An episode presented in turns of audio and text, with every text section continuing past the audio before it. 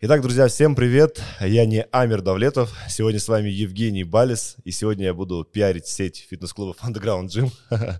Ладно, это все шутки. Амира с нами нету. Я на правах его друга буду вести сегодняшний подкаст. Сегодня с нами Олег. Олег. Олег Цыган и Михаил э, Гребенюк. Э, давайте, ребят, представимся, расскажем, чем вы занимаетесь, э, как вы сегодня здесь оказались, и найдем какую-нибудь тему, ее обсудим, поболтаем, поговорим. Олег, начнем okay. с тебя. А, меня зовут Олег, я занимаюсь комиссионными магазинами, направление бытовая техника, а, все, что касается электроники, новое, бэушное и так далее. У нас пять филиалов в двух городах Казахстана. Занимаюсь этой деятельностью давно, но с недавнего времени начал развивать бизнес-клуб «Три девятки». Собственно, по этой причине мы с Михаилом сегодня и познакомились. Пригласили его как спикера. Это детище, которое приносит энергию, творчество, пока MVP-шка. Вот как-то так. Круто. Хорошо, Миш, а, ну, я из России, я из Москвы. А, у меня на текущую секунду две компании. Первая — это Резалтинг, который строит отделы продаж. Компания 8 лет. Вот, мы строим консалтинговую фирму. Это такой микс теха, образования классического и консалтинга. В чем разница между а, обычным техом? В том, что а, компании, которые из рынка тех, они своими обязательствами считают выполненными, ну, реализованный курс, когда человек просмотрел материал, что-то понял, там, может, какую-то максимум проверочную работу в конце на усвоение знаний ну, заполнил. А консалтинг — это же когда какая-то компания помогает другой компании пройти реформы, реформацию в бизнесе. Допустим, что-то проапгрейдить, внедрить, изменить, трансформировать. Допустим, там топовые компании консалтинга в мире, там это компания McKinsey, Boston Consulting Group. Это компании, которые там делают э, миллиарды долларов оборота. Это компании, как видение, на которые мы равняемся — но мы работаем в сегменте там не гос и крупных э, корпораций, а в сегменте малого и среднего бизнеса России СНГ. Вот. И консалтинг предусматривает помощь, э, как такой спецназ, когда нужно какую-то реформу провести там за супер короткое время. И так, допустим, любая компания, в принципе, которая нуждается в отделе продаж, она может сама его построить, абсолютно точно, посмотрев YouTube-канальчики или там почитав книги, но обратившись к нам, она может сделать там в 10-20 раз быстрее, совершив меньше ошибок, заплатив в моменте, как бы вроде кажется, больше денег, но на самом деле они экономят, потому что каждый месяц они не дозарабатывают деньги, не строят крутой отдел продаж. Вот, эта компания 8 лет, мы построили уже на текущую секунду 450 проектов, там гораздо больше. А, там команда работает целая, то есть физически я не участвую в операционке на уровне маркетинга, продаж, предоставления, то есть я там как визионер и SEO. Это первый бизнес. А вторая компания, она занимается курортной недвижимостью. Вот мы запустили год назад с партнерами, и а, мы сфокусировались на регионе на текущую секунду пока что Крым. Вот, это недооцененная территория а, с точки зрения курортки, и продаем сейчас там а, недвижимость на берегу Черного моря. Вот за год со старта, то есть вот ровно год назад я приехал с чемоданчиком в Крым, просто типа в Симферополь прилетел, здравствуйте, здесь будем компанию открывать. И вот э, с момента, когда просто там был один, до текущего момента у нас работает в команде около 15 человек, и мы продали недвижимости курортной за год на почти что 3 миллиарда рублей. Вот. Это два комплекса. Вот такие два бизнеса у меня, короче, есть. А второй бизнес вы это делаете от застройщика или сами являетесь застройщиком? А, нет, мы выступаем, опять же, как бы такой консалтинговой реформаторской компаннией для застройщиков. Фактически есть, допустим, компания Developer, которая строит недвижку курортную на берегу Черного моря. А, мы приходим к ним с предложением, а, первое, доработать концепцию комплекса, потому что есть богатая насмотренность в виде элитки бизнес-класса, и зачастую, ну, для примера, допустим, простой пример – в классическом бизнесе, элит-классе и люкс-классе недвижимости не должно быть а, ярких броских цветов, типа там оранжевого, зеленого, синего. Если их заменить просто на пастельные, бежевые, серые, то ну, визуально комплекс выглядит сильно дороже, прям радикально. Ты просто меняешь цвет краски, и ты уже чувствуешь, что он по энергии меняется. Не все застройщики, к сожалению, это понимают. А, или там, допустим, не все понимают, что изменение э, ремонта входной группы и холлов, которые, ну, места общего пользования в комплексе, они радикально меняют э, восприятие жильцов в объекте. По факту, если рассмотреть э, на весь метраж комплекса и просто взять и вложить лишние 100, 200, 300 миллионов рублей при многомиллиардном бюджете объекта на стройку, улучшить его холл, лобби, им же пользуются все, то визуально как бы получается, что шерится себестоимость на каждый квадратный метр продаваемой площади но восприятие у всех меняется, и ты можешь продавать каждый метр дороже кратно, ну или не кратно, чем раньше ты это делал. Ну или как минимум за те же деньги, но гораздо быстрее он будет уходить. И вот первое, что мы делаем, мы помогаем застройщику найти такие вот фишки, как за небольшие деньги или даже вообще без денег в текущем бюджете улучшить восприятие объекта. Второе, мы делаем качественную упаковку, это рендеры, видеоматериалы, фото, презентации. Обычно, ну, достаточно много колхоза мы видим, но это и хорошо, потому что, сделав просто хорошо и нормально, мы сразу выделяемся на фоне конкурентов рынка. И третье, самое главное, мы сажаем на комплекс, на эксклюзиве собственных продавцов, то есть наши прям менеджеры продажи физически сидят в офисе отдела продаж застройщика и от его имени продают объект. А, фактически люди, которые приходят в офис, они не знают, что это менеджер, не застройщика. Это наши менеджеры.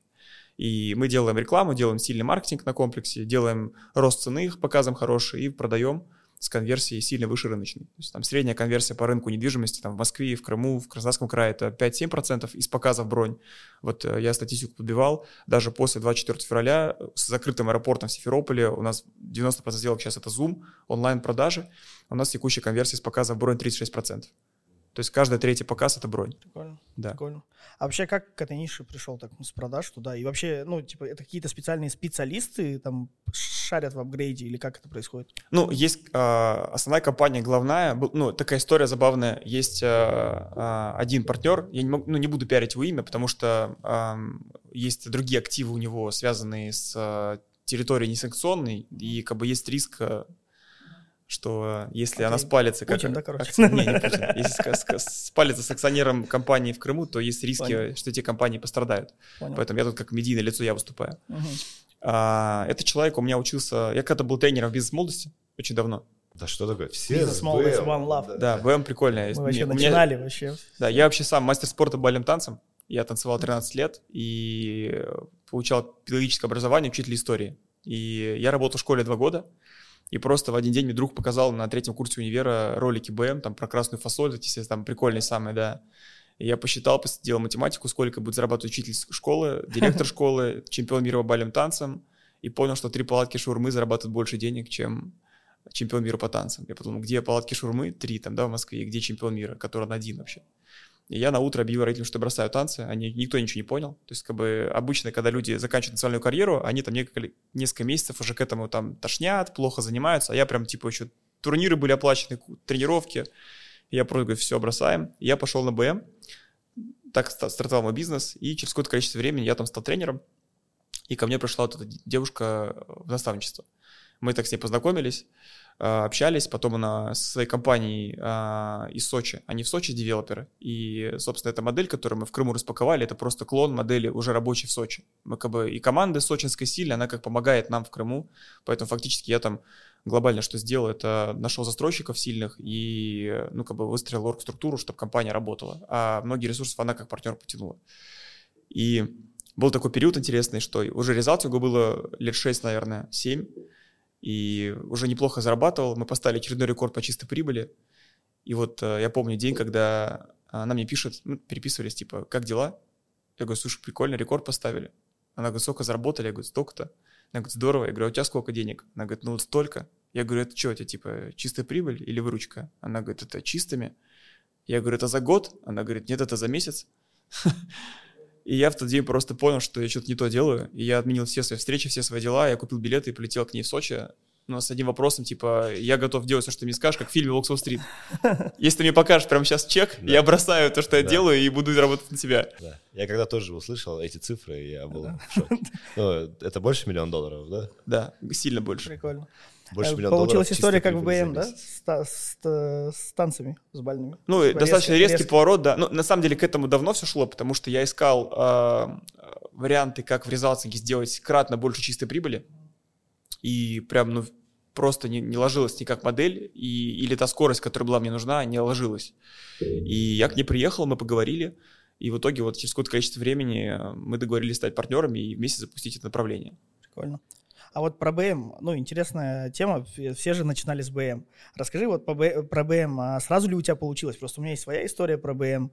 Э, как, как у тебя вообще там путь? Через сколько времени получилось? Сильно ли расшиб лоб и так далее?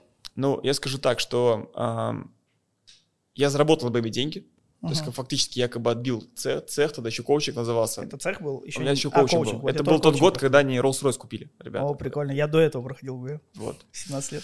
Да, и я такую нишу, я много ниш тестировал, uh-huh. вот, э, на то, что сработало, я надел костюм, Мгм. и самый лучший, который у меня был, и пошел по школам своего района, говорит, что у меня крутое ивент-агентство, это был март, и я готов сделать выпускной последний звонок. Все по-БМовски. Да, и, короче, меня позвали на родительское собрание с другом, и мы выступили, нам дали предоплату 400 тысяч, просто в конверте под расписку, с паспортными данными, без договора. И мы сделали праздник очень крутой для детей, заработали по 200 тысяч, каждый чистыми, и это была моя точка Б на БМе. А были, ну, долги, жопы, разрывы? Было потом. А, ну, как бы я понял, что ниша сезонная, я не хочу Ага. заниматься, я ее бросил сразу же. Просто как был первый кейс, что я заработал первые деньги не на танцах и не на учить, не преподавании истории. А, потом я все, что заработал, я все слил, потерял. Ну, в тесты, в сайты, лендинги там и так далее, в директы. Много чего тестировал. Мультибизнесмен, да? Да, и потом я разбил тачку, которую мне помог папа купить немного. Там денег Ага. подкинул. И я вот то, что заработал, папа добавил, и я купил тачку, я ее Ага. разбил, и мне было стыдно папе сказать, что разбил машину. Я говорю, что у меня тачка на прокачке. У мотора, да. И э, начал думать, что делать, я пошел на работу. Прикол. Вот, я стал продажником, так и в продажу Ого. попал. Ты, то есть, после бизнеса пошел на работу? Ну, как это, не знал, что бизнес был, был такой Ну, мини, стартап такой. мини-стартап, да, Да. и я пошел работать менеджером продажам в компанию Pickup.ru, это тре- тренинги по освобождению были. О, прикольно, я смотрел. А У меня другая история по БМу. А, Мы, короче, с, с партнером тогда а, наплодили 4 бизнеса, мультибизнесмены. У нас там э, фастфуд, э, спа-салон, а, кофейня, сауна в подвале. И мы, короче, такие мульти... И ничего не получается. Везде денег набрали. У нас было 14 число, и мы вот так прям стояли э, с другом и говорили, брат, ну оно же когда-нибудь закончится, у нас трезвонит телефон, с нас все хотят деньги, а мы такие мультибизнесмены ночью работали в такси, ну, чтобы отбивать, чтобы как-то чуть-чуть раскидываться. И проходит время, там, после первого нашего опыта с БМ, приходим через три года туда, заходим, и, и они прям со сцены вот в этот момент говорят, раньше мы такую херню говорили людям, мы говорили, бегите, разбивайте лбы, а мы как раз-таки те самые люди и были. Ну, на самом деле, не, мы мега благодарны БМ, но в целом мы попали, короче, в тот период, когда они просто тестили гипотезы. Вот это был какой-то, ну, короче, лет 10 назад, 8. Мне кажется, это был 14 где-то. 14, да, 14, год да. где-то, да. И мы такие, что, это же мы те самые ребята. Но, честно говоря, это многому научило, очень многому научило, очень сильно прокачало.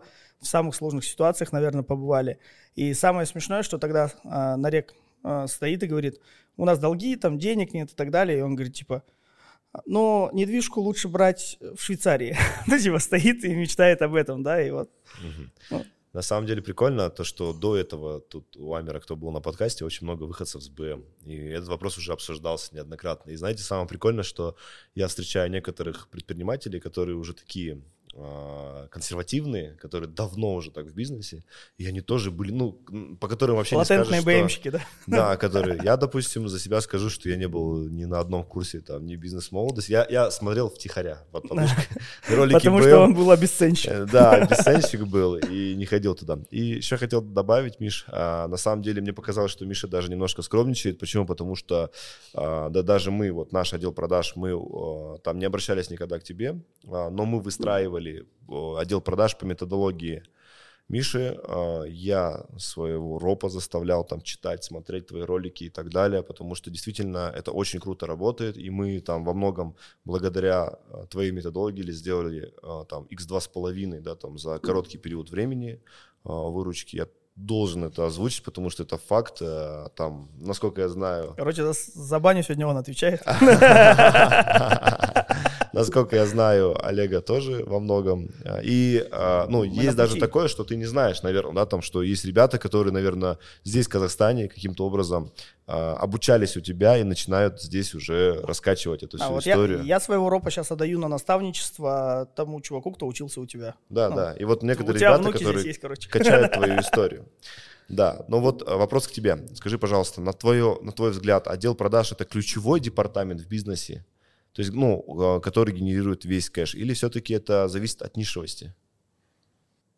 Я бы так не сказал, что он ключевой. А, Я ну, завтра буду выступать, и там ветка, которую хочу и все время людям доношу, а, есть такое понятие в бизнесе, называется понятие рычага, что вот есть формула математики парабола, когда линия стартует очень агрессивно, а потом она пытается пересечь какую-то черту, но никак не может это сделать, постепенно ну, приближаясь все сильнее. И если мы ее на графике посмотрим как функцию, то увидим, что а, при а, первичных вложениях мы, мы получаем максимальный выхлоп. потом еще чуть больше вкладом сил, еще максимальный выхлоп, а потом рано или поздно как бы еще больше прокачивает этот рычаг, этот инструмент, у нас э, прирост не такой феноменальный, как был в начале. Ну, простой пример, э, допустим, любая компания, которая может и способна генерить э, своих клиентов, скажем, там, допустим, из Инстаграма или из Яндекса, Директа или из Гугла, вкладывая первые 100 тысяч рублей, там, я в рублях буду говорить из России, в Директ или в Инсту, она получает очень сильный выхлоп лидов. Потом она вкладывает еще 300 тысяч, еще сильно растет. Но рано или поздно достигается планка, когда ты вкладываешь в два раза больше денег, а лидов больше не становится, просто не цена растет. Ты уперся как бы в емкость рычага. И тогда нужно не продолжать деньги сжигать в этот инструмент, а искать новый рычаг. И вот для меня отдел продаж это такой рычаг.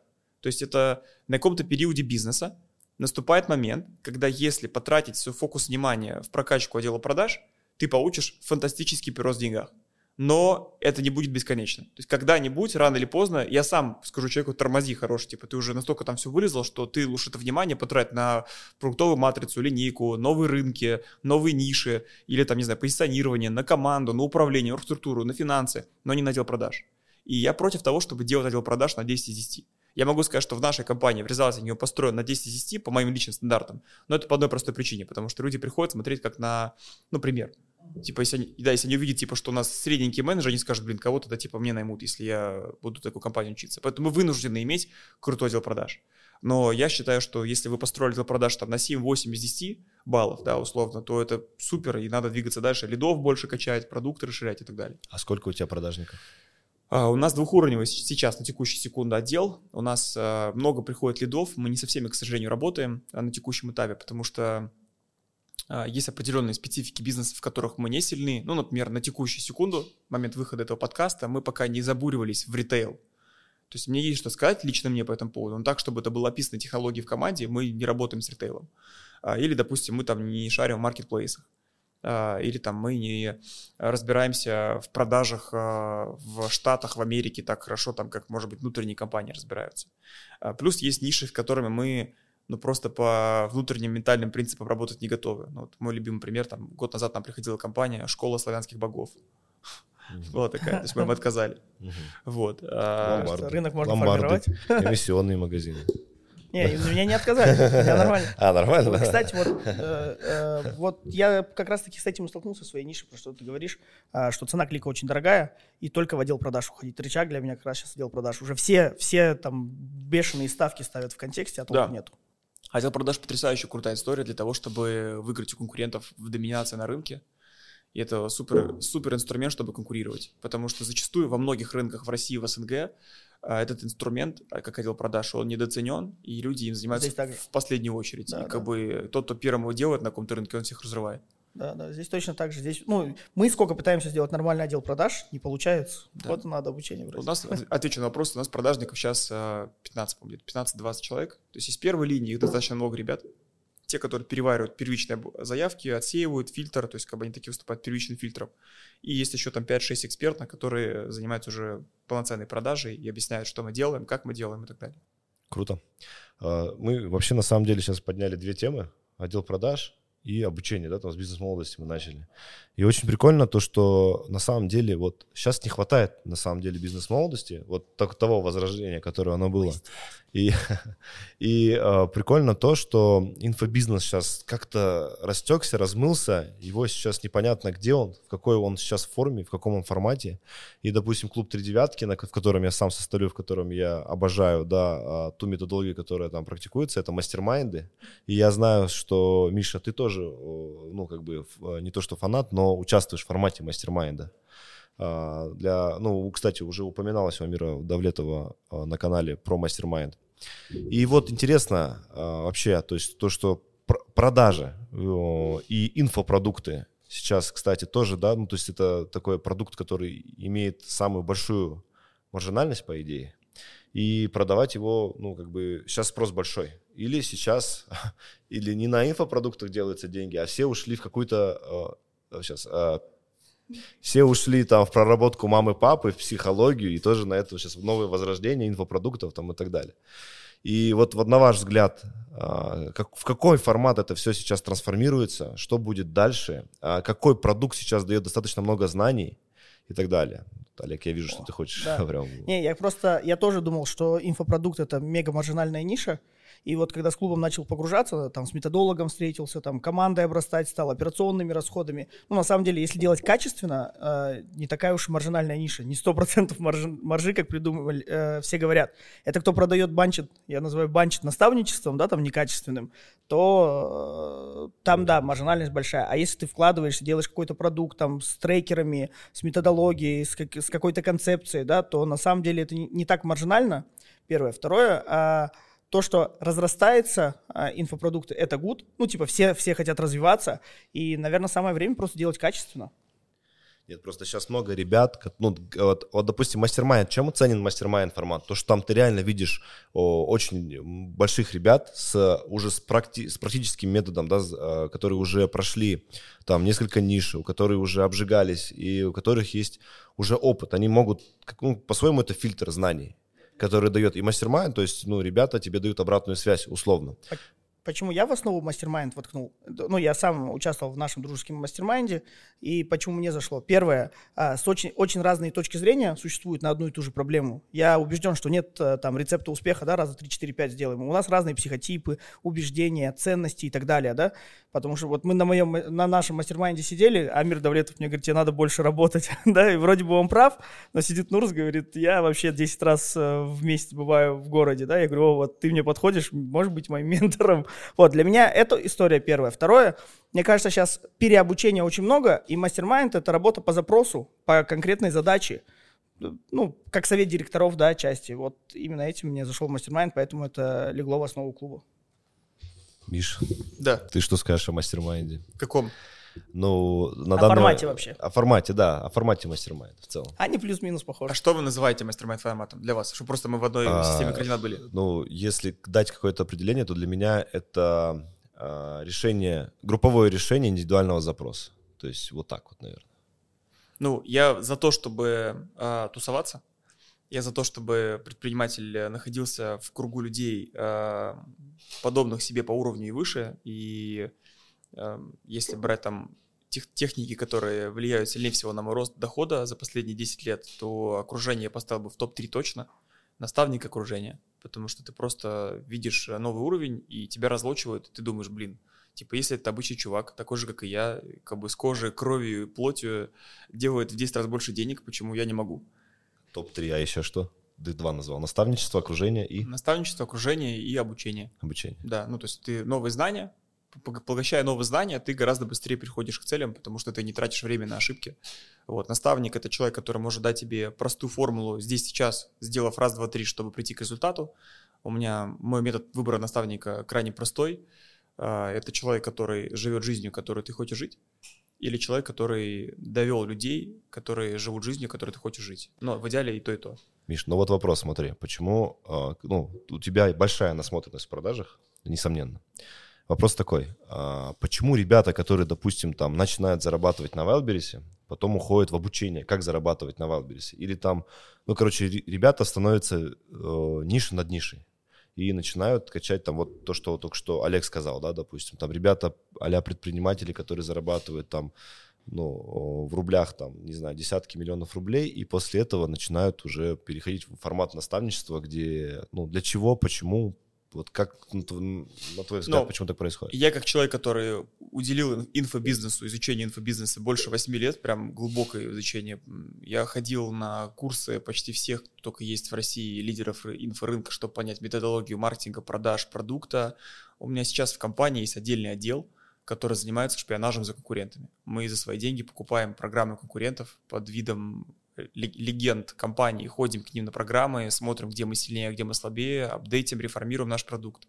И я могу сказать, что эм, инфобизнес это супер непростой рынок.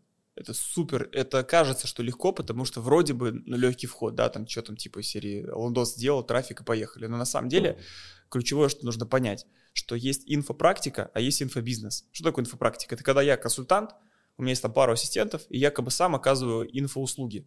И э, это как типа высокооплачиваемая частная практика, как доктор, который лечит у себя дома там в кабинете, или там косметолог дорогой, ну как бы таких людей, адвокат классный, это тоже как по сути ин, ин, инфопрактика.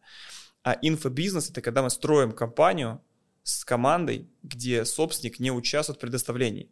То есть в какой-то степени Я бы даже, наверное, Аяза бы не назвал инфобизнесом, хотя он мега молодец с теми цифрами, которые он делает, он сильно больше нас, и я и за Аязом смотрю, и много что мы у него там подсматриваем, я знаю, что нас он подсматривает, и людей заставляет за ним подсматривать. А, но тем не менее, Аяс включен в продукт очень сильно. А я не включен, поэтому как бы Аяс в переходе находится к такому, да.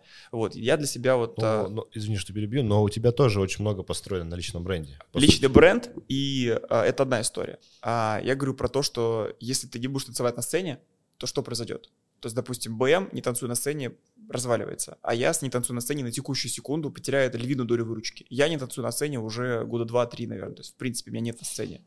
А, максимум, где я танцую, это вебинары, и то не часто. А кто проводит твое обучение? А, это записанное видео. Ну, то есть, как, как у нас формат продукта построен? А, у нас как бы инфобизнес, именно обучение, оно нужно только для одного. Для того, чтобы клиенты с нами начали говорить на одном языке. То есть приходит нам компания учиться, и мы даем за, записанное видео, подготовленные, круто отмодерированные уроки с понятной логикой, в каком нужно смотреть и понять.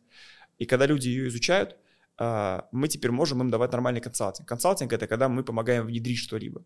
Просто как бы я опасаюсь, что человек, который будет нанят в штат, какой бы крутой не был, есть риск, что он какую-то важную тему исказит, пропуская через себя. А для меня важно, чтобы люди от первоисточника поняли метод, который я понял сам. Поэтому люди смотрят механику от меня, что делать, а конкретно до, до результата доводит уже команда. Вот. Типа трекера, да. Только трекер, он как бы не просто дрючит, он и подсказывает с решениями, он адаптирует под бизнес решения, и таким образом в компании супер быстро получается результат. Да, вот. И по поводу инфобизнеса я вот для себя принял решение, а, то есть у меня когда-то была рентабельность 90% из выручки, в чистую прибыль себе забирать. Когда я пошел строить инфобизнес, а, то моя рентабельность а, упала там достаточно сильно, и сейчас, учитывая, что мы белая компания, мы платим все налоги на зарплаты, это достаточно важно при построении компании на личном бренде. Вот, а, рентабельность там в районе 30%. Ну вот когда уже делаешь качественно, по-любому. Да, и то есть как бы у нас бешеные косты на качество продукта, на маркетинг, на, на производство, на команду, у нас супер выше рыночные зарплаты. Хорошо, а вот нет такого ощущения обидно? Вот мы тоже такие по клубу сейчас заморачиваемся, пытаемся сделать что-то качественно, ну и расходы, расходы, расходы, расходы, и потом смотрим, те же клубчане идут и у кого-нибудь там, ну прям э, берут просто наставничество, где вот попрыгать на сцене, помотивировать и все, и причем в три дорого и так далее. Ну типа с чем связан именно такой подход? Не... Причем вообще, ну то есть на голом энтузиазме, да, не, на не харизме. Рас, да, никакой методологии, это просто вот а мы с тобой сейчас по зуму созвонимся, я тебе дам там 2-3 совета, которые, возможно, действительно помогут тебе вырасти. При, причем не, я, я понимаю, у меня тоже есть шанс, ну типа харизма есть, есть понимание, как выступать и так далее. Я тоже так могу зарабатывать, и там большие чеки ребята закрывают и так далее. Но вроде хочется сделать качественно, не как сказать, не медвежью ли услугу мы делаем? Вот ну, почему, с чем это, связано? Это супер важный вопрос про договоренность с собой. И он, ответ лежит в плоскости, что ты хочешь через там 10-15 лет. И я помню, что я читал э, лет 10 назад книжку Малкома Гудуэля «Гений аутсайдера», и там вот прикольная эта концепция про 10 тысяч часов. Что почему некоторые люди становятся супер успешными, потому что они своему делу уделили 10 тысяч часов. И если ты любому делу уделяешь 10 тысяч часов, то ты, скорее всего, в нем, ну, топчик. Вот. И меня тогда эта тема так вдохновила. Если я помню, сел еще родители в квартире, резалтинг был только в зародыше, и я только подумал, блин, я построю топовую компанию в консалтингу по делам продаж в России. Решение такое принял. И я для себя такой, как-то у меня такое рождение идеи было. Мне кажется, что если ты любой темой, любой, занимаешься супер от души, вовлеченно, приверженно 10 лет, то ты за 10 лет в любой нише номер один. В любой. Даже если ты в Красном океане. Но, скорее всего, она трансформируется. Она будет меняться. 100%. Ну, как бы, типа, боль, которую... Я решил боль... Э, я выбрал боль предпринимателей, у которых жопа с отделом продаж. Я решил эту боль решать. Я решал продукт трансформировал за 10 лет 5-6 раз радикально трансформировался. Но, как бы, боль... Реш... Ну, целевая аудитория не менялась. Менялся чек, менялось как бы предоставление, менялся маркетинг, все менялось. Но боль и рынок не менялся. Я решил на этом рынке стать номером один. Тогда уже были много компаний, кто-то делал, сильно больше меня зарабатывали. Но вот в этом году мы, я знаю, что по выручке мы номер один, по личным брендам, запросам мы номер один, по маркетингу, по количеству рядов мы номер один, по количеству кейсов за последние три года мы номер один, по количеству прироста результатов мы номер один. Мы просто мониторим конкурентов очень агрессивно. И 8 а, лет компании. То есть, по факту, мне потребовалось 8 лет, чтобы в рынке стать номером один по ключевым показателям. А, и я помню эти периоды, когда ну, был пик-бум рекламных агентств, и все лендинги делали. Потом был бум э, онлайн-школы, все там делали, Axel там и так далее. Потом был бум криптовалюты. Были соблазны эти... слиться туда? Нет. Нет. Вообще не было. Я на все смотрю всегда, типа, ну, то есть завтра будут новые тренды. Типа, сейчас вот Wildberries пошел, все вот на ВБ побежали. Но я считаю, что ВБ это супер опасная конфигурация, потому что ты подчиняешь свой бизнес и свой доход в зависимости да, одного источника. Да, да. Завтра ВБ нету или завтра ВБ меняет свою финансовую политику, и ты в жопе. Что случилось со всеми рекламными агентствами? Просто Яндекс обрушил комиссионные за бюджет пополнения три года назад или два года назад. И все рекламные агентства стали убыточными. Все. Просто всех смыло разом. Одна компания, на которой все сидели.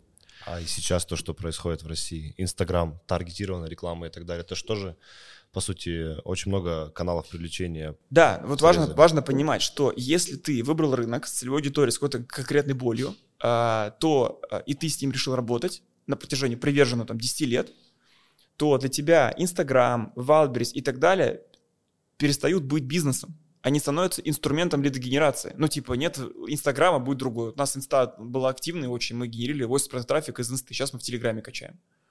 Мы добрали за меньше, чем год там 90 тысяч подписчиков в Телеграм-канале бизнес-аудитории, который самый дорогой. Очень прикольно, да, как рынки трансформируются. Да, сути. типа мы пошли в партнерку, мы начали находить компании, у которых похожа наша аудитория, делать за пиар по базам. Мы пошли в прокачку YouTube канала, органику качать. Мы пошли, хоть и инста забанена, с VPN можно делать клатчные рилсы, рилсы дают органику, и у меня есть люди, которые говорят, мы купили, потому что видели твои ржаки рилсы, эти мемчики типа смешные. Да, да. Миш, слушай, а про YouTube я видел э, несколько э, ну, твоих э, видео на YouTube, и я так понял, что, ну, одно из видео, которое мне попался, попадалось, это а, у тебя тоже есть свой личный мастер да? А, ну, я запустил, да, у меня есть, это такая история, она не, как она финансовая, она стоит денег, но я не воспринимаю ее как бюджетонаполняющую свою, потому что даже в пике, когда я вот для себя поставил цель взять 50 предпринимателей и вот больше не брать просто такой мой внутренний потребность лидерских качеств и качания людей, чтобы была такая тусовка, которая в долгу, как вот птенчика в виду. И вот сейчас мы набрали там 26 человек уже за полгода и я 50 наберу, как бы и закрою. И будем много-много лет работать с ними и там кого-то заменять. Поэтому даже особо не пиарю. То есть такая Это тема. история не про продажи. Это... Ну, я с ним что-то зарабатываю. Ну, как нет, бы... нет, я имею в виду, ты... Не, это, это чисто... Есть человек, продаж. есть его задача. Вот я только ближайшую цель поставил. У нас там вход от миллиона рублей чистой прибыли в месяц. Я говорю, ближайшая цель, чтобы мы все сделали десятку чтобы все делали стабильно десятку мисс. Почему десятка? Такая от меня цифра. Но по наблюдениям за людьми вокруг я заметил, что если ты делаешь 10 миллионов рублей чистой прибыли в месяц, то, в принципе, там дальше уже особо качество жизни не меняется. Mm-hmm. Да, то да, есть, да. в целом да, меняется скорость закрытия целей, а, может, чуть подороже машины, да, но будут у тебя ламба не новая, а трехлетняя, как бы, да. А чтобы сделать X10, любой, любой ли рынок подходит, чтобы вырасти в X10? Вот, допустим, приходят к тебе ребята, а, вы начинаете его разбирать и понимаете, что ему нужно менять рынок. Такое может случиться или нет? Да, но я могу поделиться как бы в открытую своим методом, которым, на, через который призму я смотрю на а, людей, на предпринимателей. А, я смотрю как бы вот в двух, двух плоскостях всегда. На человека с точки зрения вопроса, запрос, я хочу там 10 раз больше зарабатывать. А, конечно, ну как бы вот эти все инструменты, отдел продаж, маркетинг, команда, оргструктура, финансы, я называю это множители. Вот есть ядро, это то, что ты бизнес-модель выбрал, да, и множитель, на который ты умножаешь. У кого-то ядро хреновое, ты работаешь на маленьком рынке, Красном океане, с низкой рентабельностью и плохо масштабируемую, и ты пытаешься там умножать на отдел продаж. Отдел продаж это множитель x2 условно, ну там или x3 там. И ты если берешь ядро 0,5 умножаешь на 3, у тебя получается полтора. Берешь ядро 12, умножаешь на 2, у тебя вот 24. Вот как бы что происходит. Поэтому реально вот просто кейс забавный, что резалтинг это просто дронный коллайдер в плане инструментов, а, маркетинга, продаж, э, автоматизации, а в Крыму у нас там 4 Excel файла, 12 человек, а чистая прибыль уже одинаковая. Просто, типа, потому что там рынок огромный. Ну, типа, недвижка, супер большой рынок с большим средним чеком. Недвижка — это самый э, большой средний чек в B2C рынке. То есть, если брать B2C, B2C всегда более маржинальный, чем B2B, ну, если брать в общем, в целом по, по, по миру. И в B2C рынке самый большой чек, какой люди совершают в жизни, это недвижку покупают. Поэтому, в принципе, как бы вот э, просто множитель очень сильный. Вообще, в последнее время часто замечаю, вот на последних разборах, если брать какую-то старую нишу и щепотку новых инструментов. Все, взрыв, да. Взрыв. Просто да. мы там человек разбираем, что 90 миллионов зарабатывает, там улучшить конверсию в два раза, да, изи. И не только на OLX пиарится, да, там трафик, да, в два раза, все там миллиард, да, сразу становится миллиард, тут тут у нас прям в мастер-майнде маркетологи говорят, возьми в долю. Продажники тоже, возьми меня в долю. Потому что, ну, большие деньги. Ну вот, и если брать про инструмент, ну, как бы, как совет там, зрителям, а, как посмотреть на бизнес можно. Первые, ну, четыре параметра, которые я всегда оцениваю в компании. То есть, и там стартовать, если буду стартап, или на людей смотрю через эту призму. Первое, большой ли рынок или нет. Что такое рынок, да? Это тоже люди часто путают, размер рынка как считать. Размер рынка – это, ну, условно, все деньги в этой нише у этой аудитории с этой болью за год. А люди часто путают размер рынка с а, потенциальным потенциально людьми, которые могли бы купить. Все женщины города, да? А, ну, пример, да, вот недавно ко мне приходила компания там на консультацию, а, я проводил, они, у них система финансового учета, ну, для бизнеса, они IT, IT-платформа, которая выстраивает PNL, DDS, внедряют. Они говорят, наш рынок, все предприниматели, малый и средний бизнес. Я говорю, нет. Да, они, им, возможно, это надо, вы это понимаете. Но ваш реальный рынок — это те люди, которые поняли, что им нужна система и готовы за нее платить. И их сильно меньше, их там десятикратно меньше.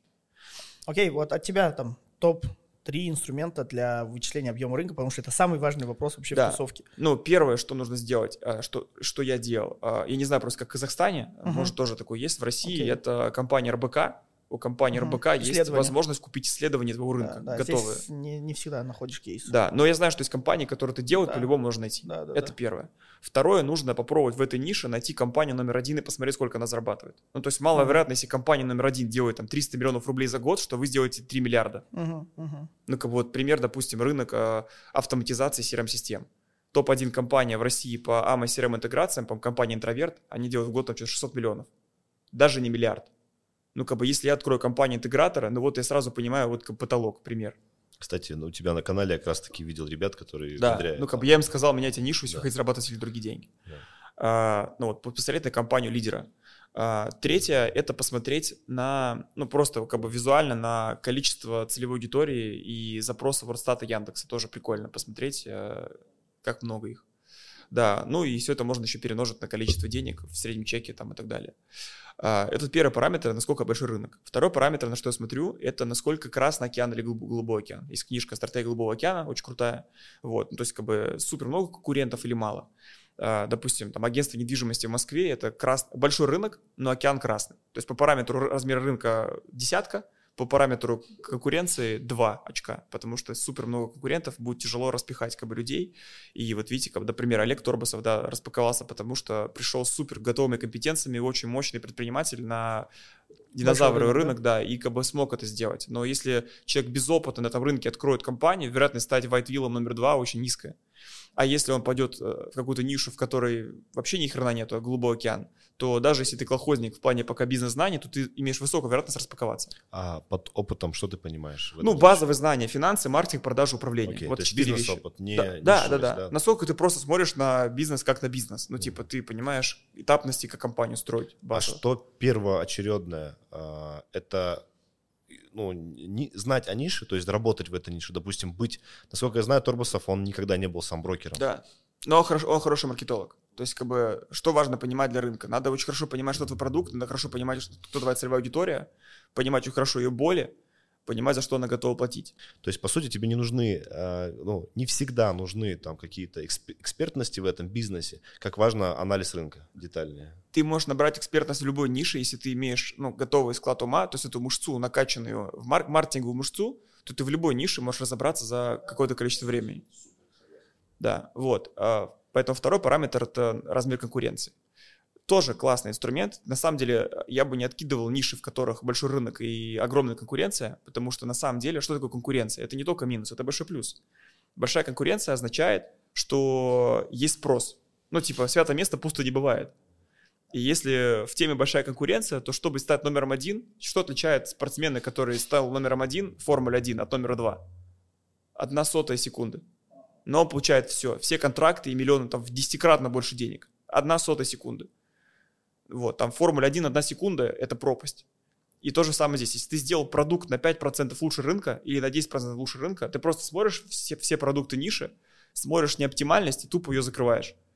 И ты уже можешь конкурировать очень быстро, агрессивно. Миша, а всегда ли конкуренция является еще ключевым? Потому что бывает такое, что рынок начинает расти, очень быстро развиваться. Ну, допустим, на примере Астаны у нас было такое, что там а, бильярды и бильярд в каждом в каждом доме. Потом там донерки в каждом в каждом доме. То есть я к тому говорю, что бывает вот тренд такой пошел, И все начинают открывать, открывать, открывать. И иногда Ну, это дешевый кипиш просто. Да, бывает дешевый кипиш, а бывает прикольная бизнес-модель и тренд. Ну, то есть, допустим, а, я помню, что был взлет тренда, все шли отдел продаж строить. Это было там 5 лет назад, как вот были лендинги, короче, сначала на БМе, а потом через 3 года начали все отделом продажи Мне заниматься. кажется, мало кто построил в итоге. Да, но это было на хайпе. Типа Да. сказать, что сейчас тема открыть свою онлайн-школу не на хайпе, она не на хайпе. Но что их не открывают? Нет, их открывают дофига. Просто как бы, когда рынок еще агрессивно растет, кем-то качается, то просто легче стартовать. Но иногда это до неадекватности доходит. В моей нише конкретно это было там на Артеме у нас. э, по- подъезжаем, мы мониторили рынок, и они оценку дают выше, чем продают эти телефоны. Просто, ну, все забылись, короче, зачем они конкурируют. Они просто как будто конкурируют ради конкуренции, да, вот, ну, такое тоже возможно. Просто перебивать. Так, Да. третье. Третий параметр а, это насколько а, бизнес-модель рентабельна. То есть можно, опять же, на одном и том же рынке выбрать разные модели. Одна будет сверхрентабельная, другая низкорентабельная. Ну, вот недавно ко мне пришел, вот как раз ко мне мастер зашел парень, он занимается лидогенерацией, у него рекламное агентство для косметологии в Беларуси. И его э, продукт, он продает лиды. Типа у него есть себестоимость лида, он продает в два раза дороже, и это маржа его. И у него там какое-то количество клиентов на таком сопровождении. Он ежемесячно получает. Прикольная бизнес-модель, что есть абонентка. Типа он один раз продал, если делает хороший продукт, люди регулярно платят, не надо заново продавать. А, но проблема в том, что он, как бы у людей есть боль косметологии, хочу больше клиентов, но он выбрал самую низкую по силе боль. То есть логика очень простая. Если ты хочешь максимум денег зарабатывать, твоя задача решать самую верхнюю уровневую боль. Например, компания, которая решает вопрос, у нас плохая CRM-система, решает более низкоуровневую боль, чем мы, как компания, которая решает проблему строить отдел продаж. Потому что боль, у нас мало продаж, более болючая, чем боль, у нас нет CRM-системы. Понимаете? Бо- боль. а, меня не любят женщины, мужчины, я страшно выгляжу, у меня плохая фигура, более значимая, чем боль, я хочу фитнес-клуб и просто заниматься.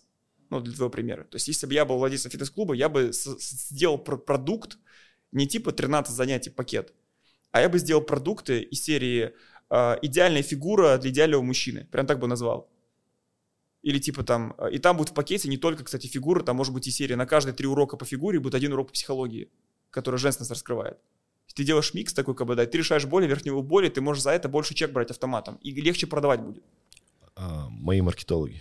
Запишите. Вот, да, отметку в Ютубе сделайте, пожалуйста, цель. для моих Ну, маркетологов. чем она... а, Таблетка. та- там еще выше может быть. Допустим, боль... э, я лично хочу больше чистой прибыли зарабатывать, гораздо более верхний уровень, чем боль э, отдел продаж. На самом деле все тренинги через это же и проходят. Ты там на лайк приходишь, они на сцене, когда на концентрате, все говорят только про чистую прибыль. Но что тебе надо юнитку выстроить, продажи выстроить, ну там пройти все эти э, круги ада, никто не говорит. Все говорят вот о волшебной Да. таблетке. И я вот чуваку сказал, говорю, типа, ну, простая модель, тебе нужно предложить своим же клиентам, которым ты лидов гонишь, тебе нужно сделать так, чтобы ты начал гнать им клиентов. Ну, типа, возьми еще себе, посади там 5 менеджеров, и не только лиды гони, но и продавай им готового клиента. И бери больше маржи, они будут готовы платить. Просто в этом же рынке другая бизнес-модель. Поэтому вот это как раз третий параметр, насколько бизнес-модель выбрана рентабельная. Под, под рентабельностью ты понимаешь от оборотки, от выручки, А, чистую прибыль. Ну, я бы назвал даже наверное, рентабельность условно. Что за немножко- мир включился? Ну, я, я же Амир, я типа должен докапываться до цифр. Ну, я, я бы, наверное, здесь рентабельность немножко в другом контексте, насколько, короче, легко деньги зарабатываются. Да, то есть, как бы, можно сделать с одной сделки, вот он делает одну сделку и зарабатывает с каждого клиента 25 тысяч рублей, а может с одного клиента зарабатывать 300. Ничего не меняя. Просто другие слова скажет, чуть у- докрутит продукт, и будет другая доходность, в 10 раз выше. И четвертое. И четвертый параметр – это насколько бизнес легко масштабируемый. Вот у меня разбор на YouTube-канале есть тоже. Э, Я искал модель, как YouTube-канал качать, и вот самое прикольное получилось это разборы проводить. То есть мы собираем раз в месяц чуваков, и я провожу пять разборов, потом их выкладываем на YouTube. Просто вот полная импровизация. Я слушаю человека, что он мне рассказывает про свой бизнес, свою цель, и я просто погружаюсь как бы в его тело и думаю, так, и вот если бы я был на его месте, как бы я действовал? И я выдаю как бы свое видение, что бы я делал на его месте. Ты можешь потом так делать, можешь не делать, но это вот мой опыт накопленный, я делюсь. И приходил чувак, а, индус, его зовут Рони, он учился в российском вузе, и есть такой выпуск, можешь посмотреть. Он очень крутой портной в Москве. У него офис в отеле Мариот в центре Москвы на Арбате. У него там Госдума, чиновники ши- шивают костюмы, средний чек 300 тысяч рублей за один костюм. То есть дорогущие костюмы.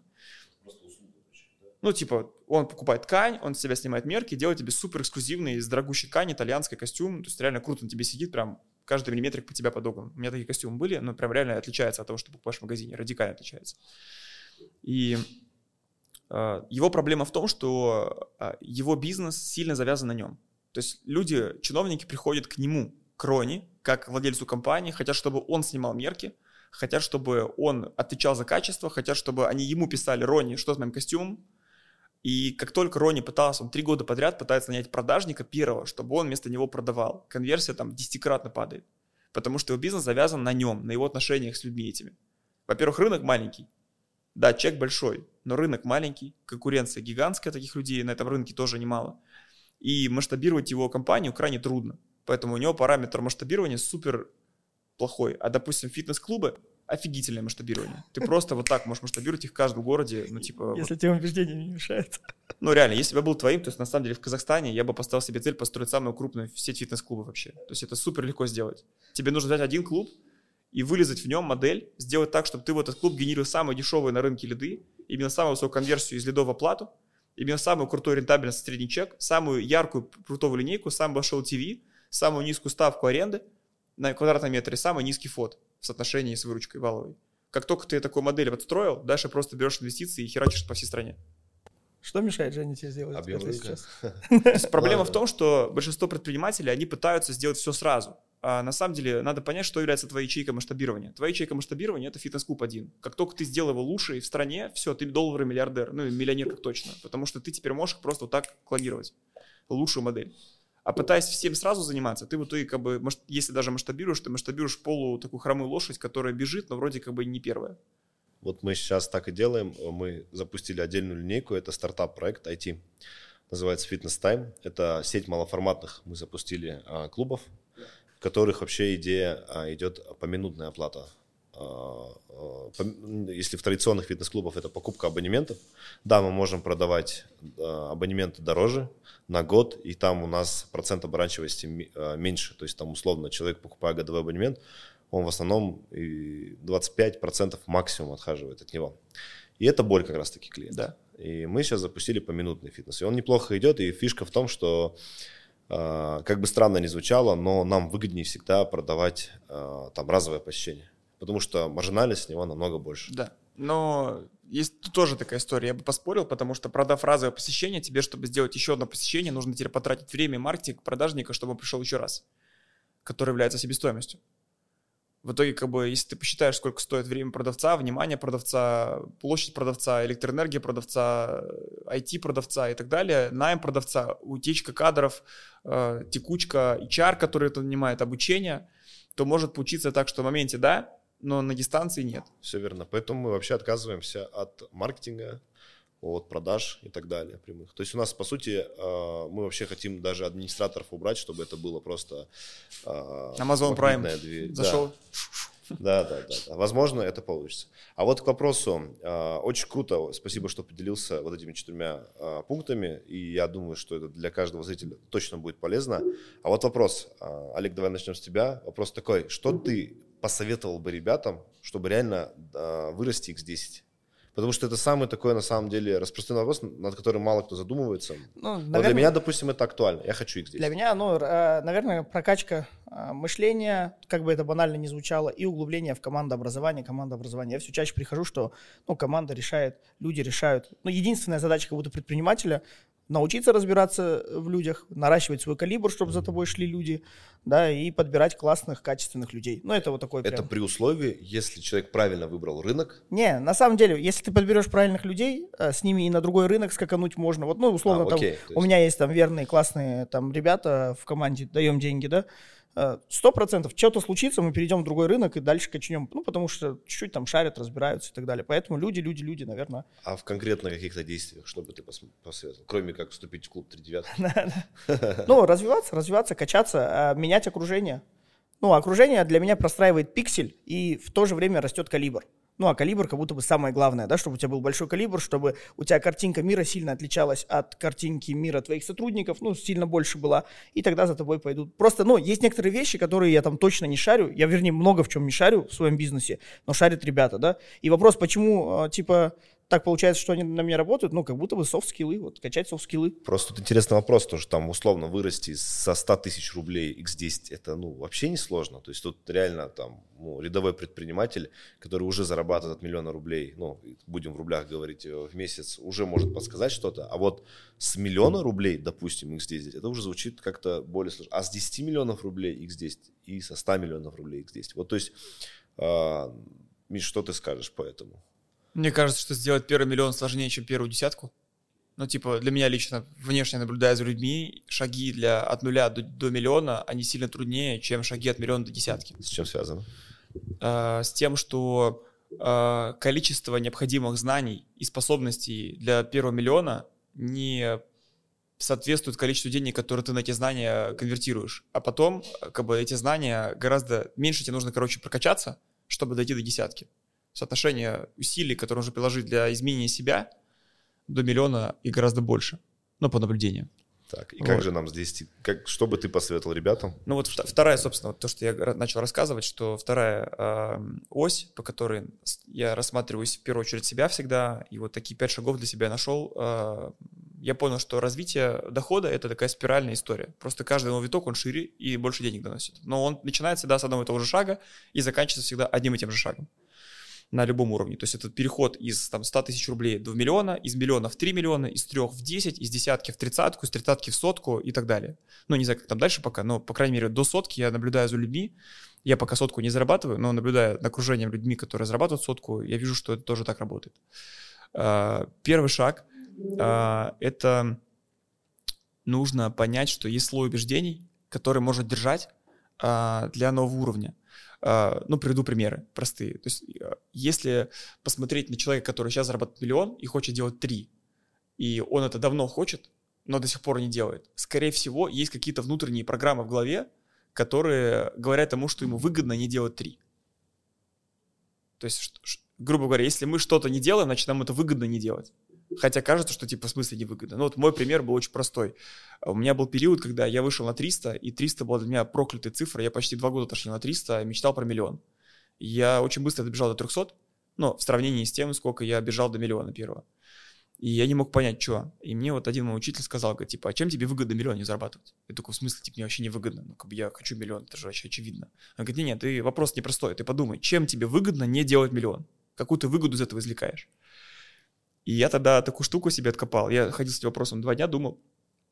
Я понял, что у меня тогда отец зарабатывал 300. У меня папа, патриархальная семья, папа такой, типа, батя, короче, там, если что, там, всегда можно было прийти там за поддержкой, помощью, там, было пару раз, когда он деньжата мне подкидывал, вот, до 300, когда я там попадал в жопы. И я понял, что мой мозг э, такую программу создал, что, типа, если я начну зарабатывать больше бати, то тогда я потеряю моральное право прийти к нему за помощью. И тогда я окажусь один на один с этим страшным безумным миром, и если что случится, никто меня не спасет.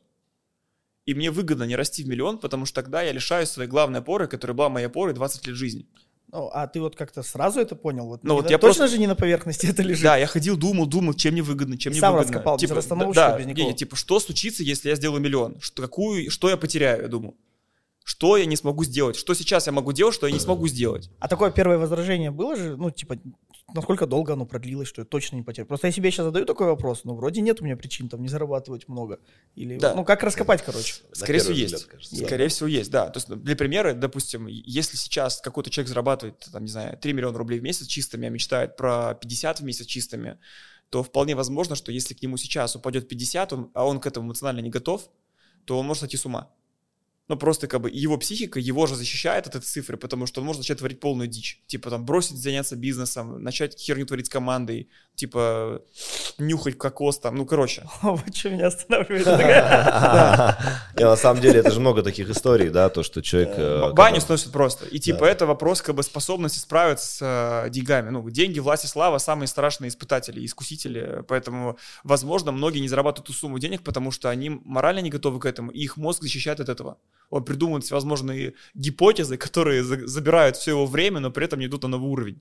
И поэтому очень важно первый шаг понять, что может тебя сейчас э, защищать от нового уровня в твоей голове, раскопать это, увидеть это. Просто, как только ты это просто поймешь, в принципе, все, проработка закончилась. Что просто понимание этой программы внутренне в башке, она уже все разлачивает. Заметил, он начинает растворяться уже, да? Да, да, ты просто, типа, а, это я тебя знаю, типа, Да, это да, ты поймал, опять, всё, а- опять. всё, вижу. и она будет возникать каждый раз, такой, а я про тебя помню, да, типа.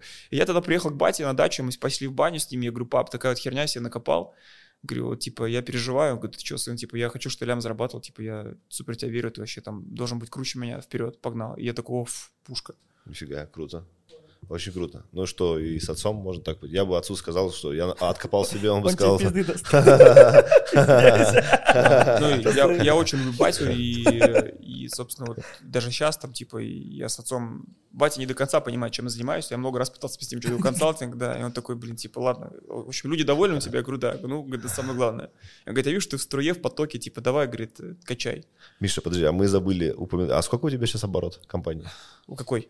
А, ну вот, которая занимается обучением. Отделом продаж. Да. А, за прошлый год мы 200 сделали. 200 миллионов, 200 миллионов рублей. да. Окей. А на второй? Вот А, вторая сколько у тебя существует сейчас? Год. Год. На ней уже какое... Сколько получается обернуть? А, Я могу сказать цифру, сколько мы продали застройщикам, вот, чтобы там не полить э, детали, вот, Окей. то что по застройщикам разные условия мы делаем, то есть как бы чем мы более опытные, тем мы больше просим. Окей. А, Мы продали на 3 миллиарда Окей. за год, да. То есть достаточно, это неплохая сумма для Крыма, вот, причем, что мы продаем дороже рынка на примерно 50%, чем все остальные продают. Ага. Олег, а у тебя? 628 миллионов. Это так правильно, да? Ну, почти, да. Почти рублей. Ну. Вот. Ну, как бы я, считаю, что ам, Первое, задать вопрос, что тебе, а, может мешать. почему не выгодно. Ну, типа, может ничего не мешает, типа, все, ты шаг прошел. Но если э, вы замечаете, что вы про какую-то цифру думаете давно, но при этом она не приходит, скорее всего, есть что-то, что держит на уровне головы. Вот, что-то держит. Это первый шаг. А, Второй шаг из пяти, а, он вообще не очевидный, и очень люди, многие не, не придают ему большой важности, что зря. Я, кстати, недавно чит- перечитывал книжку Джим, Джима Коллинса «От хорошего к великому». А, Я ее читал лет 10 назад почти, и тогда я еще ничего не имел. А сейчас уже какой-то бизнес, что-то там получилось сделать. Я еще другими глазами сейчас смотрю на то, что он говорит. Это же большое исследование. Он изучил компании за последние 50 лет в Америке, а, какие они имели общие черты, которые круто росли. Там кратно рынка больше росли. И он там такую фразу сказал, я такой, типа, нифига. А я как до нее сам, получается, допер, что рамушка бы она распаковала за 8 лет у меня в голове. И он говорит, что эти компании, которые стали не просто хорошими, а великими, они фокусировали свое внимание больше не на том, что надо делать, чтобы стать великими, а на том, что делать надо перестать. И я такой, типа, нифига, а это был мой второй шаг. И я всегда людям говорю, чуваки, для того, чтобы выйти на новый уровень, нужна пустота. Первым делом нужно, под... вот вы башку очистили, и второй шаг, вы должны понять, что надо перестать делать сегодня же. Компании или тебе как, как Я, собственнику? я называю это создать пустоту, и здесь нужно выписать все свои сферы жизни и по всем пройтись, не только в компании. На чем по порядку? Ну, базовые, которые которые я бы точно посмотрел. Первое, что ты должен перестать делать в своей текущей ежедневной рутине. Ну, например, вы там, не знаю, сами ездите мыть машину. Вы мечтаете зарабатывать 50 миллионов рублей, но вы сами ездите мыть машину. Или, допустим, вот у меня было, у меня там трое детей погодок, да, и у меня там сын ходит в садик, и садик рано начинается, надо его было ездить. И я там первые два месяца поездил, короче, его повозил с утра, я понял, что просто я вареный целый день. Я очень люблю сына, но сорян, ну типа я не работоспособен, я хочу поспать. И я нанял водителя, потому что я понял, что три часа сна стоит гораздо дороже моего, чем 100 тысяч рублей. Я перестал возить сына в сад утром и забирать его, потому что это очень дорого. Я забираю его, когда я с ним еду тусоваться, но не каждый день это делаю как рутину. А, вот. А, нужно понять, какие вот ежедневные действия, которые вот вас могут э, Избавить себя от низкоранговых процессов. Мы так можем это да, обозначить? да. Не, теперь а, второе, что ты должен делать перестать с точки зрения своего качества жизни. Допустим, вы такие типа ходили, ну, как бы нормальный отпуск, я потом поеду. И такие, типа, продолжайте ездить, там, не знаю, в Анапу, Геленджик или там какую дешевую Турцию, и никогда не были на Мальдивах, хотя Мальдивы стоят не так дорого, да, и там ты как бы экономишь на своем отдыхе, на себе. А, или, допустим, вы живете в квартире, которая давно вас бесит, раздражает, или вы такие, типа, ну, в целом нормально, как бы, все же так живут, как бы, нифига. Ну, то есть квартира накапливает в стенах, в предметах, вот в вещах, она накапливает энергию. Каждое какое-то событие в жизни, какое-то эмоциональное потрясение, оно приклеивается к какому-то визуалу в квартире. Допустим, вот вы такие там получили смс что там, типа, вас там трахнул конкурент, и вы, а вы в этот момент смотрели на кухню. И мозг такой, всякий раз, когда смотрю на кухню, я про это эмоционально вспоминаю. И когда ты переезжаешь в новую квартиру, у тебя отклеивается все старые знания, ты как в новую жизнь входишь. И я замечал такой феномен, что всякий раз, когда Переезжаем. люди, чем я замечал такую тему, что чем чаще предприниматели переезжают, чем они быстрее растут, прикиньте.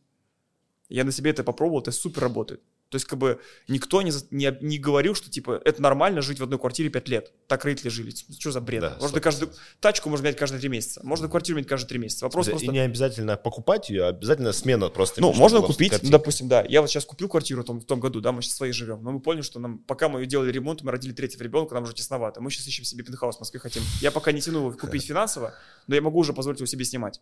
Я хочу его снять и переехать, что это другое качество жизни. Да, это дороже, но увеличивая расходы, у тебя увеличиваются потребности, и ты по-другому мыслить начинаешь. Прикинь, ты выходишь на террасу с видом на купола, Кремль, как бы думаешь, блин, я явно не буду с таким видом утром с чашечкой кофе думать про какой-то мелкий кипиш, запускать какую-то херню. Не знаю, там типа, блин, рогатки на Wildberries. Я- всегда так хотелки отмазываю. Типа, надо машину взять, надо же это. Это очень важно. Это, ну, то есть это качество жизни. Там, допустим, или там люди экономят на зубную пасте. Почему? Ну, Так все родители покупали новый жемчуг там, за 3, руб- 3 рубля. Там, типа, купи себе самую дорогую зубную щетку, купи себе дорогую пасту, купи дорогую туалетную бумагу, дорогой парфюм, дорогой дезодорант. Это стоит копейки. Но мозг это считывает так же круто, как покупка новой машины. И вот, короче, перестать экономить на себе. На каждом уровне это что-то другое. Допустим, там на каком-то уровне перестать экономить на себе, перестать летать экономом. Просто потому что, как бы, ну реально, если ты хоть раз нормально летал в бизнесе, то ты больше не будешь летать в экономе. Это, типа, не хочется тебе летать в экономе. Что ты, ты априори лучше отдыхаешь. А, для кого-то это может быть а, появление водителей, появление нянь, там, появление домработниц. Вот я, допустим, недавно понял, что мне не хватает одного ассистента, у меня теперь два ассистента. Один личка занимается, другой бизнес-задачами. А вот переизбытка такого мышления не может быть? Нет. Ну, типа... Но в чем? Ну, типа, типа уже сотрудники лишние, да, там ты такой разгрузишь, разгружаешься, разгружаешься, там, ну, а типа сотрудники уже лишние, лишний ассистент там и так не далее. думаю. И ты все Еще бывает такое. побочки, что- короче, что- не замечал? Я нет. Ну, типа, я, я, я просто сижу, думаю, так, ну, у меня это возникает очень просто. Что меня раз- раздражает? Ну, Что меня бесит? Не, я просто полностью солидарен и всегда вроде бы стараюсь так делать, но как будто бы вот Амир опять Давлетов мне говорит, тебе надо больше работать, хватит делегировать, хватит типа раскидываться, э, типа давай чуть-чуть приземлись, чуть-чуть поработай. Ну вот как будто бы общество тянет тебя. Что такое работать? То есть, как тут тоже важное понятие работы, да. А работа это то, что ты делаешь э, со страстью и то, что влияет на деньги. Для меня это работа. Для кого-то работа, когда он старал, страдал в офисе 12 часов и такой приехал уставший, вот я проработал, короче. Я понял, что это ни хера не работа. Я сейчас вот на Бали был с э, Нурсултаном, и я там работал пипец. Тем, что я отдыхал. Это моя работа, отдыхать. Потому что когда я отдыхаю, я вкачиваю в себя энергию жизненную и приезжаю, выдаю такие перлы команде, что она это сама, сам, возможно, не родит. Или родит очень не, не быстро. Потом команда тебя сама выпинывает, едь. Да, едь, они говорят, отдыхай, типа, «Миха, когда вы да. снова поедете? Типа, вы приезж- или на массаж не выпьете. На массаже самый лучший приходит идея. Ну вот смотри, вопрос. Вот зритель посмотрит и скажет, а как же там такие люди, как Баффет, допустим, которые там боятся на себя потратить там больше 10 долларов? Я не думаю, что Баффет боится. Я думаю, что это просто выбор. И я скажу так, что у каждого человека есть свой уровень комфорта, и я не призываю, что мой уровень а, мышления и вот эта логика мышления, она всем подходит. Мгм. Я знаю людей, которые очень богатые, летают только экономом, это их выбор. Ну, типа, окей. Есть люди, которые зарабатывают миллионы долларов и живут в дешевой квартире, и это их выбор. Тут кому как нравится. Просто это, это мой выбор. Ну, типа, мне кажется... Тут вопрос, бьется тебе это или не да, бьется? да, типа, если у Отбивается тебя есть отбивается? отклик внутренний на это, типа, почему не сделать? Да. Я, я бы, ну, как бы... А где понять, отклик или это страх просто? В теле. Единственный правильный маркер это тело. Поэтому очень важно заниматься телом, очень важно уделять внимание питанию, сну, здоровью, отдыху, не быть заебанным, потому что когда ты в коннекте с телом, тело это единственный возможный инструмент э, рефлексии э, туда или не туда. Если вот, ну, по-любому бывают какие-то моменты в жизни, у каждого бывали, когда ты какое-то решение думаешь принять, и такое ощущение, как будто тело натягивается, как гитарная струна, за нее дергают, он такой прям резонирует. Такой, «Фу. И вот э, это правильный маркер. А если у тебя такого нет, значит неправильное действие. Окей. Понял. Это было второе. Ну, доби- добьем Ага. второе. То есть, как бы, вот первое это как бы рутина, второе это качество жизни, третье это работа твоя в команде. То, типа, какими ты задачами занимаешься сейчас в бизнесе. Ну, типа, ты, скорее всего, должен перестать много делать из того, что делаешь сейчас. Если ты сам выплачиваешь зарплаты, если ты сам их считаешь, если ты сам проверяешь договора, если ты сам нанимаешь сотрудников, если ты сам там проверяешь продажников, если ты сам продаешь, если ты сам э, проводишь собрание с продажниками, например. Ну, как бы надо выписать то, что сейчас делаешь ежедневно, что для тебя нормально. Типа, ну, типа, нормально, деньги же приходят. Ты должен это перестать делать, потому что только тогда ты выйдешь на новый уровень. Как только, пока то, что делаешь ты, не делает тот другой, ты не можешь делать то, что должен делать. В этом идея. И нужна пустота в действиях компании. И, конечно же, пустота, закрыть все висяки хвосты, пристрелить дохлых лошадей, потому что люди очень любят э, выбирать дохлых лошадей, они нанимают специалистов по реанимации дохлых лошадей, они проходят курсы, потом кремируют дохлую лошадь, покупают лучшие таблетки, нанимают топ-менеджеров по езде на дохлых лошадях. Ну, как бы вместо того, чтобы просто пристрелить, как бы, и, пос... да, и просто делать то, что работает. И очень крутая штука. Вот, блин, я, конечно, некий, некий дикий фанат Нурсултана. Вот был выпуск с ним. И мы все охерели просто в мастер когда, знаете историю про спецтехнику? А, да, когда... Да, да. Просто все металлом сдал. Типа да, он да. сумасшедший чел. Он, по-моему, здесь э, так много не раскрывал этот вопрос, я быстро раскрою его. То, что Нурсултан, э, когда у него какая-то вещь забирает энергию, он просто берет и закрывает этот вопрос. То есть у него была техника, которую там, ну, возможно, можно было, да, я так продать. понимаю, реани... да, продать или реанимировать ее каким-то образом. И он просто, его, ну, его это начал надоедать, и он сразу, надоедать, и он сразу сказал прям практически очень быстро принимает решение и сказал, что сдайте ее на металлон просто, и все. Да, и это супер на яйцах решение, но в итоге он больше заработал. Да, он потерял, но больше заработал, что он понимает, сколько он не зарабатывал, пока внимание не тратилось.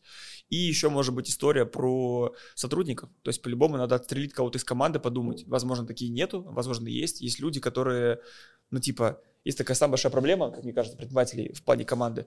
Это иллюзия присутствия. Когда есть слабый человек, которого ты все время думаешь уволить, не уволить, уволить, не уволить, но пока ты его не увольняешь, пока ты не оголяешь это пространство, у тебя не возникает рана, которую ты срочно должен закрыть сильным человеком. И в итоге получается, что типа ты вроде бы не нанимаешь, то, что вроде кто-то есть, а по факту продукты, которые нужны для этого поста, ты не получаешь в нужном тебе объеме. И это тоже беда. Вот, короче, второй шаг — это вот просто пройтись по всем сферам жизни — и везде создать пустоту. Также с женщинами, которые не зажигают. Ну, когда девушки были еще. Вот честно, вот да, ты ну, терпишь типа... такое какое-то время. Ну, вроде норм, вроде хорошее. Да, появятся вроде... нормальные отношения, пока да, ты да, не да, закончишь да, полностью точку поставить. Да, согласен. Это большая важная задача. На самом деле, только ее достаточно, чтобы уже рвануть. Третий шаг — это понять, э, какие три простых шага тебя ведут на новый уровень. Вот я для себя такое решение принял, что любой новый уровень — три шага. То есть если новый уровень происходит больше, чем за три шага, это, это херовый путь значит, надо думать дальше. Всегда новый уровень это просто. Это супер очевидные, примитивные, тупые действия, которые ты сделаешь, что у тебя будет больше денег. Например, просто надо сделать, что у тебя было не 10 продажников, а 40. Или просто сделать больше лидов. Или просто открыть новый филиал. Или просто перестать, э, чтобы отдел продаж управлял слабый роб ну, как бы вместо того, чтобы пытаться, так, у нас с УТП проблемы, у нас с оффером проблемы, нам нужно консультантов по УТП, по, пойти с астрологом, чувак, просто пойми, что тупо больше денег дает, и сделай это. Поэтому понять, что простое. Сейчас наговоришь, мы людей уволим. Это, кстати, неплохо. Уже такой раз в голове cancel, cancel. Окей. Вот. Я а, уже такой ассистенту пишу. Уволил. Вот так вот. Это очень круто. Увольнять людей очень круто. Если люди бестолковые. Окей, окей. Прости, кто смотрит этот выпуск. Это, подожди, это же их выбор. Ну, типа, это же выбор этих людей. Опять же, я не говорю, что люди плохие. Я говорю про то, что есть люди не на своем месте. Ну, типа, он не способен тащить эту позицию. И у меня была такая проблема, я очень много придумывал себе людей. Приходит человек, он внешне симпатичный, приятный, добрый, где-то проявился, я такой начинаю уже придумать, какой он будет расти, вот, я также всегда какой делаю. он классный. Что с этим делать? Надо перестать э, обманывать. Позитивити, вот это да, развито. Надо Ты перест... такой, представляешь, сейчас его отдам туда, еще это, и вообще. Да, должен быть здоров. Это, как, знаете, такой баланс. Это две параллельные вещи. Первое, безусловная вера в человека, которого ты выбрал. То есть верить в него, поддерживать, давать ему ресурсы, давай, ты сможешь, красавчик. И при этом рациональный, объективный взгляд на то, что он реально способен делать и не способен делать. Не придумывать себе, что он будет SEO или партнером младшим, как бы, когда он там просто такой, типа, вчера первую сделку закрыл. Или я из него сделаю директора клуба. Там это просто там чувак там с минимальным IQ там еле-еле там штангу поднимает. Просто потому, что он, его зовут как тебя, просто он похож на тебя, он тоже носит бороду, и он приятный чувак. Поэтому мы Амера из подкаста убрали.